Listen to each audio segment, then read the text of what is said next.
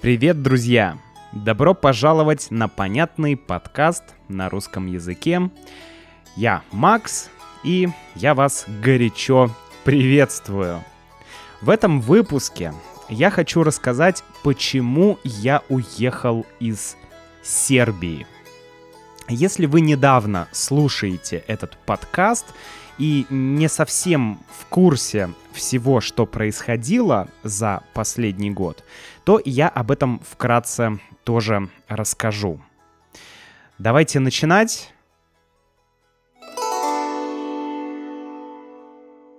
Для всех тех, кто только начал слушать этот подкаст, я скажу, что к подкасту можно также получать транскрипции с дополнительными материалами для более глубокого понимания подкаста и для практики лексики и говорения. Да, присоединяйтесь к membership программе, поддерживайте подкаст и получайте больше от подкаста. Так вы помогаете этому подкасту оставаться независимым. Итак, немного контекста. Немного контекста. Так как некоторые слушатели могут быть не в курсе, э, что я был в Сербии, почему я был в Сербии, причем здесь Сербия вообще, почему я говорю про Сербию, а, я начну с самого начала. Расскажу про то, как все начиналось, и затем расскажу, э, почему я приехал в Сербию и почему я уехал из Сербии. Все началось 24 февраля 2022 года. А, Россия начала войну. Об этом я уже подробно говорил в прошлых подкастах. Послушайте, там есть все, что я думаю, все, что я знаю. Сейчас хочется поговорить о том, как война повлияла на людей в России. Мы не будем говорить э, про идеологию, пропаганду или про отношение к войне. Как война повлияла на людей именно в России.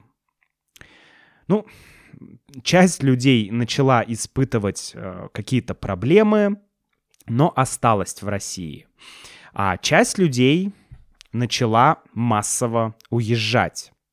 То есть многие люди начали покидать Россию. По разным причинам. Люди уезжали по разным причинам.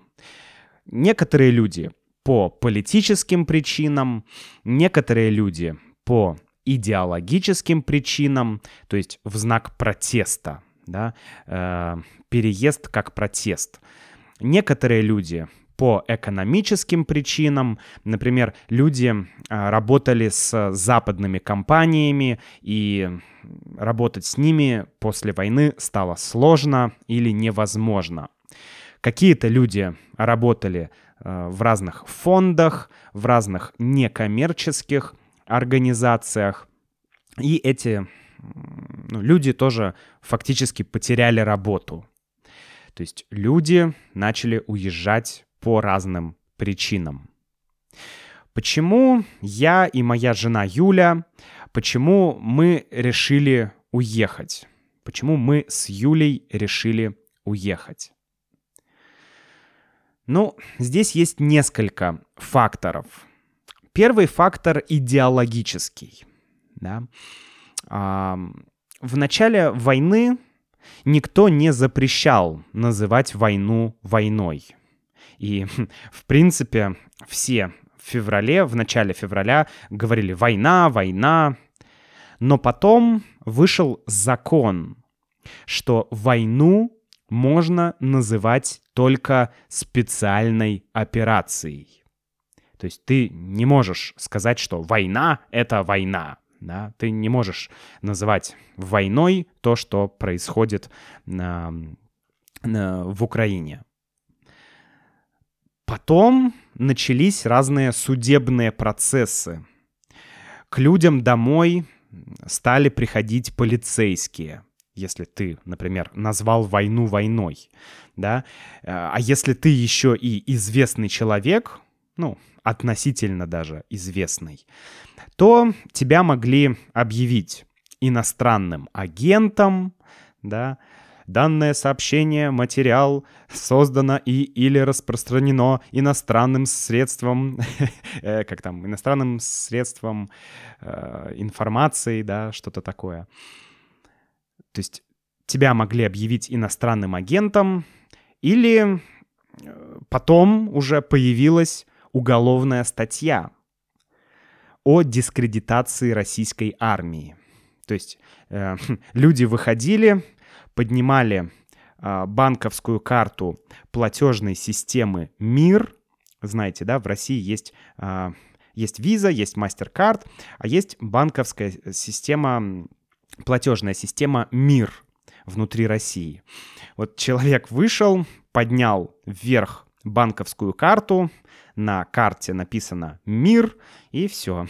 Этого человека отвели в полицейский участок. А, ну, то есть появилась статья о дискредитации российской армии. То есть если ты поднял вверх карту «Мир», ты дискредитируешь российскую армию. Если ты написал пост в социальной сети а, и написал там «нет войне», то ты дискредитируешь российскую армию и так далее. И чем дальше как бы, чем дальше э, все это происходило, тем жестче становились наказания. Да, некоторые люди получили штрафы большие, кто-то сидел в полицейском участке долго, а кто-то вообще получил уголовную статью, да, уголовный срок. То есть э, люди фактически оказались в тюрьме. Мы с Юлей не хотели использовать этот новояз. Помните, у Оруэлла в 1984 э, был новояз, да, новый язык. То есть такой язык, состоящий из, э, не знаю, эвфемизмов. То есть война — это спецоперация, да. Мы с Юлей не хотели использовать этот новояз, мы не хотели называть войну спецоперацией, мы не хотели, э, как бы, мы не хотели не иметь возможности говорить то, что мы думаем, что мы хотим сказать. Я вообще не понимаю, как делать подкаст о русском языке и о России и не говорить о том, что происходит. Да? Но об этом будет следующий, один из следующих подкастов про политику и Russian with Max. Такой подкаст будет. Там я подробнее расскажу о моем отношении к политике и вообще о политике в этом подкасте. Так вот, а, это был первый, да, идеологический фактор. Еще есть нюанс, что многие люди, многие подписчики говорят, что «Макс, нигде нет свободы слова. У нас на Западе тоже цензура. Ты не можешь говорить а, что-то оппозиционное». И я бы мог с этим согласиться, и, наверное, отчасти это верно, но есть принципиальная разница.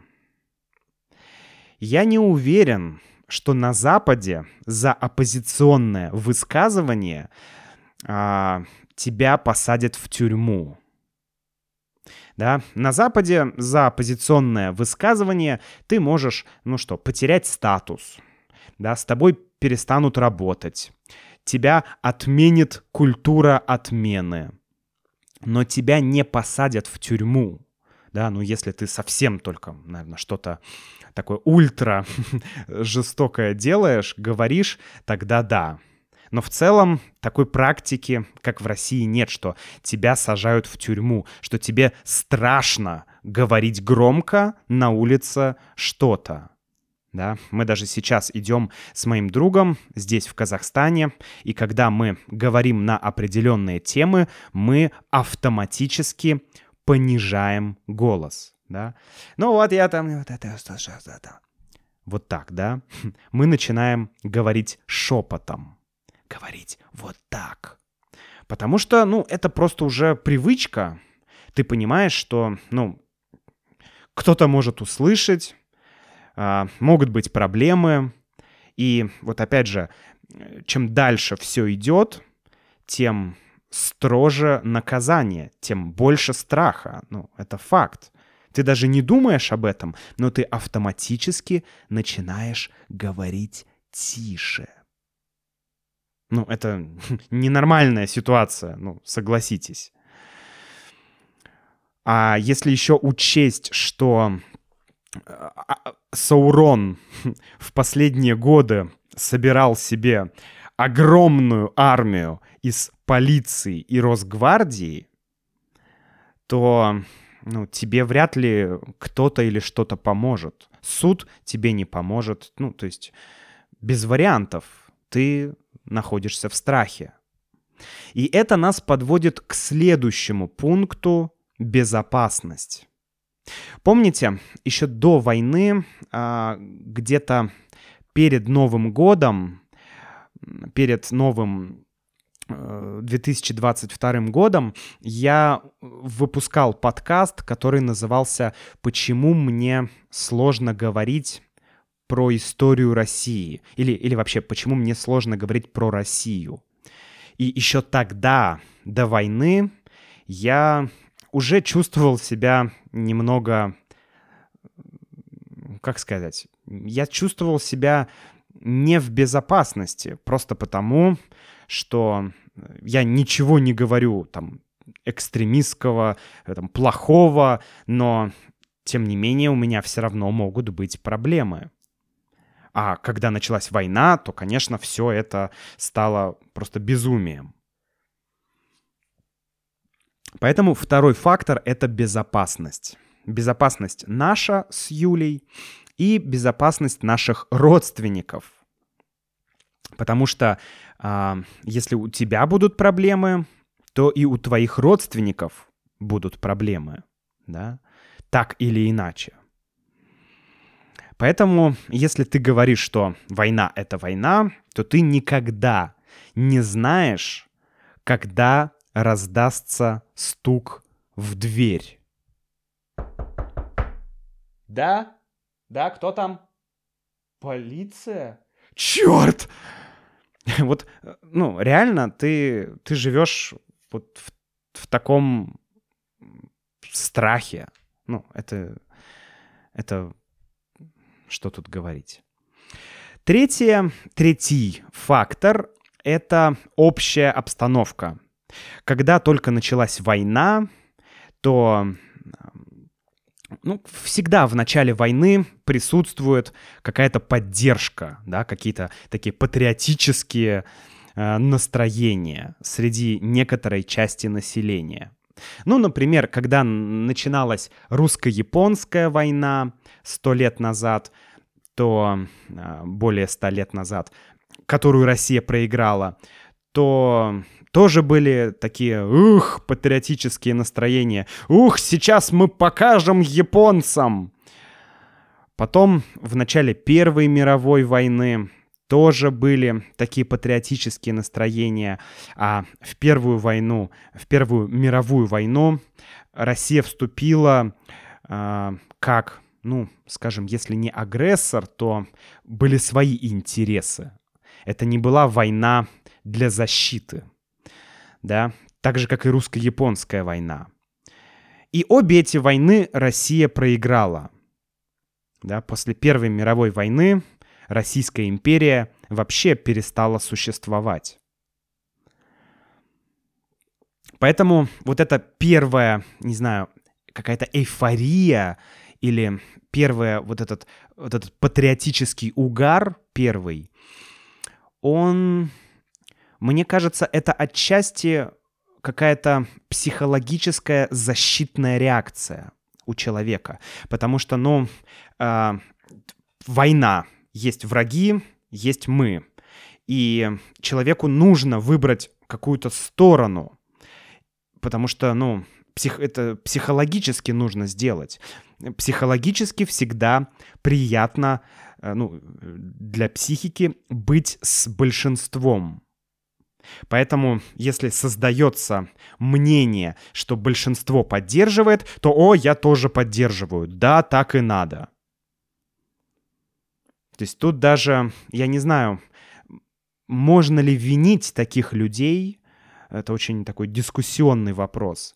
Потому что когда создается, опять же, с помощью всяких соцопросов, да, есть куча соцопросов, э, сколько россиян поддерживают спецоперацию. И там цифры, то там 70%, то там 80%, то еще что-то. Чушь. Чушь собачья. Все соцопросы — чушь, особенно в военное время. Никто не знает, сколько в реальности людей поддерживает или не поддерживает спецоперацию. Соцопросы, да, социологические опросы и статистика — это вообще крайне манипулятивная вещь. Очень манипулятивная. Тем не менее, были люди э, в начале войны, которые клеили буквы «ЗИ» на автомобиле, которые поддерживали спецоперацию, да, и быть рядом с этим всем, быть внутри этого, ну, было очень некомфортно. Очень некомфортно, мягко говоря, некомфортно, да. Ну, ну, это было тяжело, скажем так, откровенно. Это было тяжело. Когда ты видишь то, что происходит, и ты считаешь, что это абсолютно неправильно, но многие люди начинают «Эй, давай!» Ну и четвертый фактор — это экономический. Да? Я понимал, что я хочу продолжать заниматься этим проектом, э, я не буду его бросать, я а, хочу продолжать заниматься проектом, я хочу делать это, но делать это в России становится все труднее и труднее. Поэтому имеет смысл заниматься проектом из другой страны. Так я могу говорить, что я думаю, и могу пользоваться всеми э, привычными финансовыми инструментами, которые есть. Да? Такая была... Э, ну, такие были причины. И у нас с Юлей были разные планы. Мы рассматривали переезд в Грузию. Мы даже покупали авиабилеты в Узбекистан. Но по разным причинам не получилось. Потом, мы, потом у нас появился новый план поехать в Сербию через Армению. Мы прилетели в Армению, и из Армении мы полетели в Сербию через Катар. Через Катар, Карл. Из Армении в Сербию через Катар. Ох уж эти безумные перелеты в 2022 году. Это, это безумие. Почему мы выбрали Сербию? Почему Сербия? Во-первых, я уже был в Сербии, и мне понравилась эта страна. Много лет назад я был в Сербии, в Белграде, в других городах. Мне понравилось. Сербия э, была и есть одна из немногих европейских стран, куда можно поехать без визы. И эта страна хорошо относится и к русским приезжим, и к украинским приезжим. То есть и к русским, и украинцам Сербия на официальном уровне, да, на уровне государства относится одинаково. То есть все нормально. Ребята, если нужно, приезжайте, все как бы окей. Ну и в Сербии есть вся необходимая инфраструктура и для жизни, и для работы. Поэтому мы решили, что Сербия хороший вариант. Мы прилетели в Сербию и суммарно мы провели там 4 месяца примерно. Мы там познакомились с прекрасными людьми. Привет, Златан, привет, Велимир, Владимир, Вишня, все другие ребята, с кем мы познакомились и общались. Всем привет. Спасибо, да, Николина еще, девушка, которая нам очень помогала. В общем, здраво. О жизни в Сербии я рассказывал в других подкастах, послушайте. Я там говорил о том, что нам нравится, что нам не нравится, э, вообще, как нам в Сербии. Об этом я уже подробно говорил. Так если нам понравилось в Сербии, почему мы уехали из Сербии? Очень многие меня спрашивали и в телеграм-канале, и на ютубе, и в комментариях к подкасту, поэтому я и решил сделать такой отдельный подкаст на эту тему. Почему мы уехали из Сербии? Вопрос сложный. На самом деле, а, когда я сказал Юле, что я сделаю подкаст а, «Почему мы уехали в Серб... из Сербии», Юля сказала, ну давай, сделай, я тоже послушаю. То есть Юле тоже интересно понять, почему мы уехали.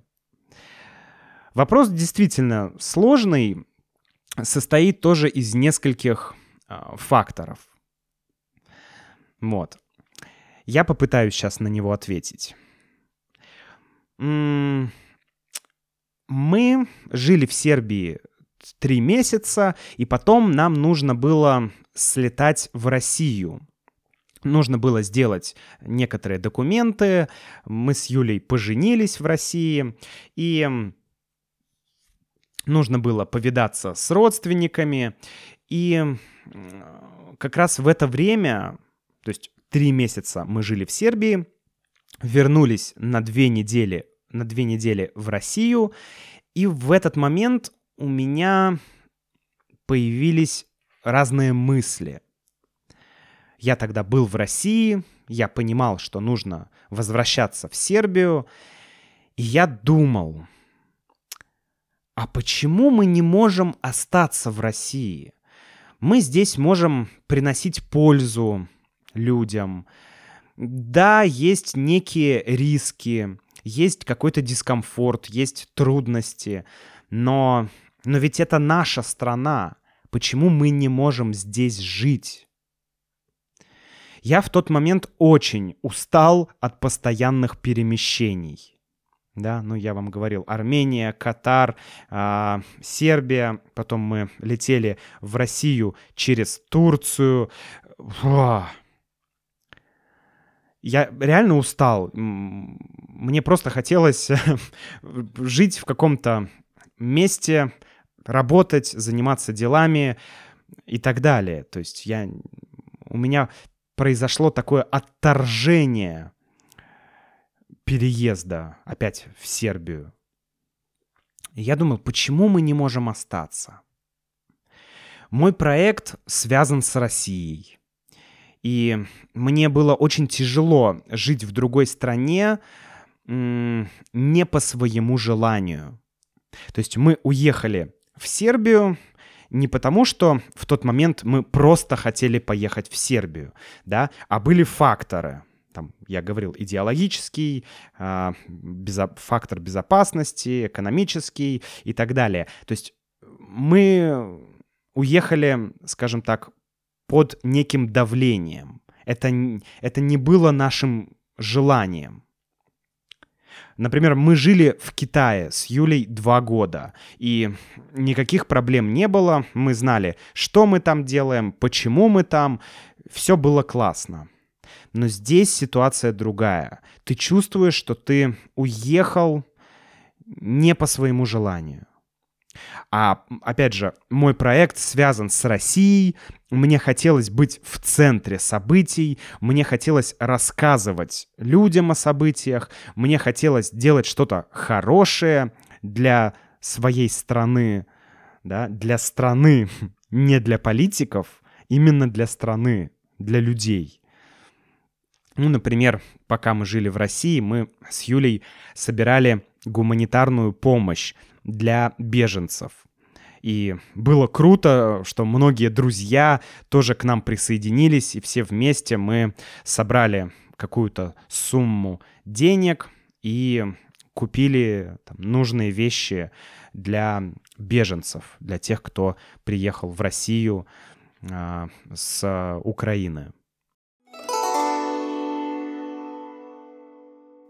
В Сербии нам удалось частично решить некоторые рабочие моменты.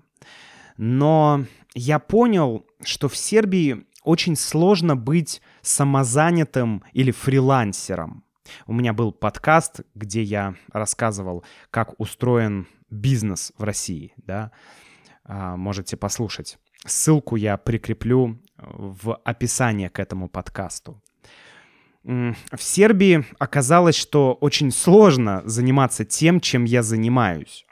То есть в Сербии можно открыть компанию, да, такой полноценный бизнес, э, заниматься этим, но это все-таки не мой формат, да, я не бизнесмен, я э, больше самозанятый или фрилансер, как сейчас можно сказать. И в Сербии, если ты открываешь какую-то компанию или даже просто маленькое юридическое лицо, то все становится гораздо, гораздо сложнее, чем, например, в России. Ну, простой пример. В России ты можешь зарегистрироваться как самозанятый.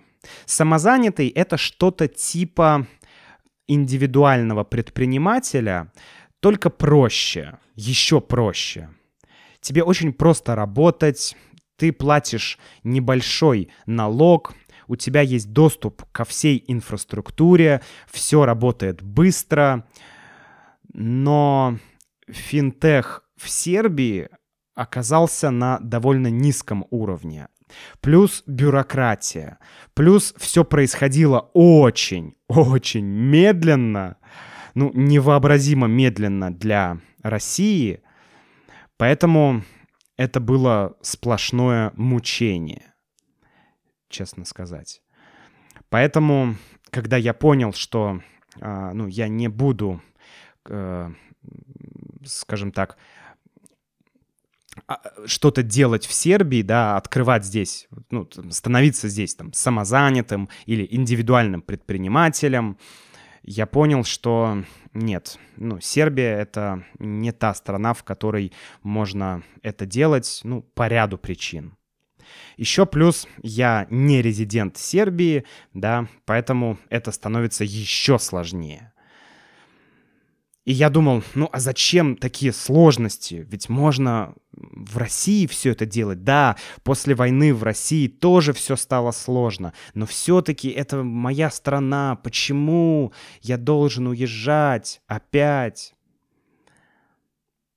Был еще один фактор. И этот фактор довольно интересный. Возможно, этот фактор будет понятен не всем. Возможно, не все поймут, в чем была проблема. А, Сербия маленькая страна. Я никогда не думал, что это может быть проблемой. Да? Ну, не проблемой, но, скажем, минусом. Я никогда не думал, ну, большая страна, маленькая страна. Но по факту а, мне, как человеку из России, который привык к поездам между городами, к большим расстояниям, да, субтропики на юге России, арктический холод на север, э, на севере России, то вот я чувствовал себя немного некомфортно в маленькой стране. Не знаю, друзья, я никогда не думал, что такое возможно, но это, конечно, небольшая деталь, но все равно я понимаю, что ну, это тоже для меня был некий минус, да, вот, ну, просто маленькая страна, ну, все, да, странно звучит, странно, но факт, говорю как есть. Еще один момент, о котором я никогда не говорил, хотя некоторые из вас уже знают, кто подписан в Инстаграме на Юлю или в Телеграме, у нас с Юлей будет ребенок. Примерно в январе у нас родится девочка. да. А, такие вот новости. Мы не говорили пока об этом публично. Ну, вы знаете, всегда есть опасения, по крайней мере в России есть опасения а, говорить о чем-то, что еще не произошло. Вот. Поэтому мы как-то старались пока об этом не говорить, но как бы это один из фактов, один из факторов, один из факторов, почему мы уехали. Да, один из факторов. Казалось, что правильнее будет рожать в Москве, в России, где есть хорошие клиники, да, там известные, знакомые, где есть бесплатная медицина, где есть друзья, родители, которые могут как-то помочь, да, потому что, ну, рождение ребенка — это всегда, ну, как бы непростой момент, и, конечно, даже какая-то просто поддержка моральная там родителей или друзей, это все равно важно.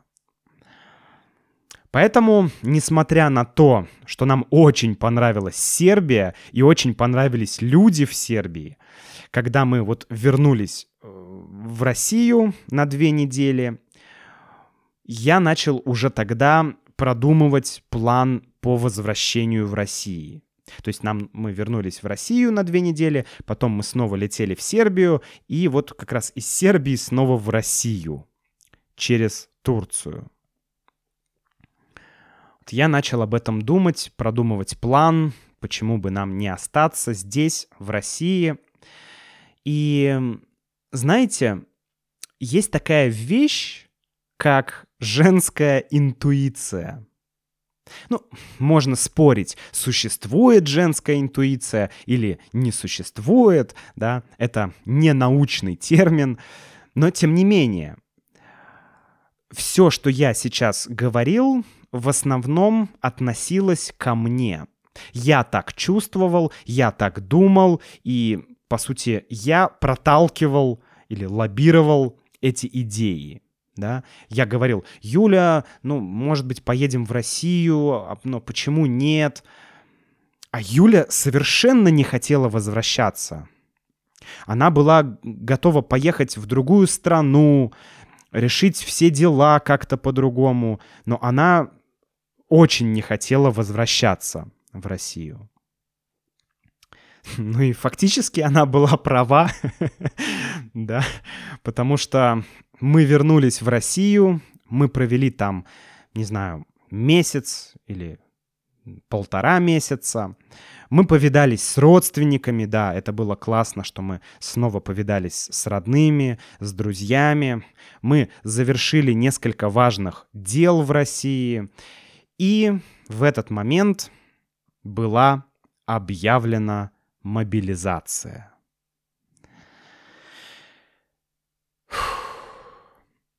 Первый день, когда только объявили мобилизацию, все внутри меня противилось идее опять куда-то уезжать. Потому что мы только э, думали о том, ну окей, там будем сейчас в Москве, там туда-сюда, планы какие-то опять строить начали, что-то думали на будущее. И тут бам! И вот первый день было очень трудно принять эту идею. Но уже на следующий день я уже все понял. Я все понял. Я понял, что я точно не хочу участвовать в войне. Да, ну, это было, я и раньше это понимал, но тем не менее, я понял, что я не буду участвовать в войне. А, против которой я всегда выступал. Я точно не хочу поддерживать все, что происходит. Я точно не хочу считать все это нормальным. Я не хочу больше пытаться жить нормальной жизнью в то время, когда происходит все это безумие. Поэтому для меня это был уже такой, не знаю, как сказать, последняя капля. Да, есть такая идиома. Это была последняя капля, после которой я решил, что э, роды в другой стране, работа, очередной переезд, еще какие-то трудности. С этим всем я справлюсь. Но я точно не хочу в ближайший, там, не знаю, в ближайшее время, возможно, в ближайшие годы планировать переезд в Россию, да. Я не хочу возвращаться в Россию в ближайшее время. Все, для меня этот вопрос закрыт, потому что мы уже уезжали, но потом нашли какой-то компромисс, вернулись, все, хватит. Невозможно жить в постоянном страхе перед своим безумным правительством. Невозможно сидеть и молчать, да, или говорить шепотом. Но это, это не наш вариант. Тем более я не хочу умирать на войне или убивать других людей ради безумных идей Саурона. В общем, так, друзья. А, не знаю, удалось ли мне донести а, свои переживания, свои мысли по поводу, почему мы уехали, почему мы вернулись, почему мы опять уехали. Сложный вопрос, множество факторов. Тут нельзя ответить никогда однозначно. Всегда в голове много крутится идей, мыслей, чувств. Поэтому, в общем, все как есть, я вам рассказал. Присоединяйтесь, опять же, к membership программе, получайте транскрипции, дополнительные материалы и, пожалуйста, берегите себя. Будьте в безопасности и до встречи в следующем эпизоде. Пока.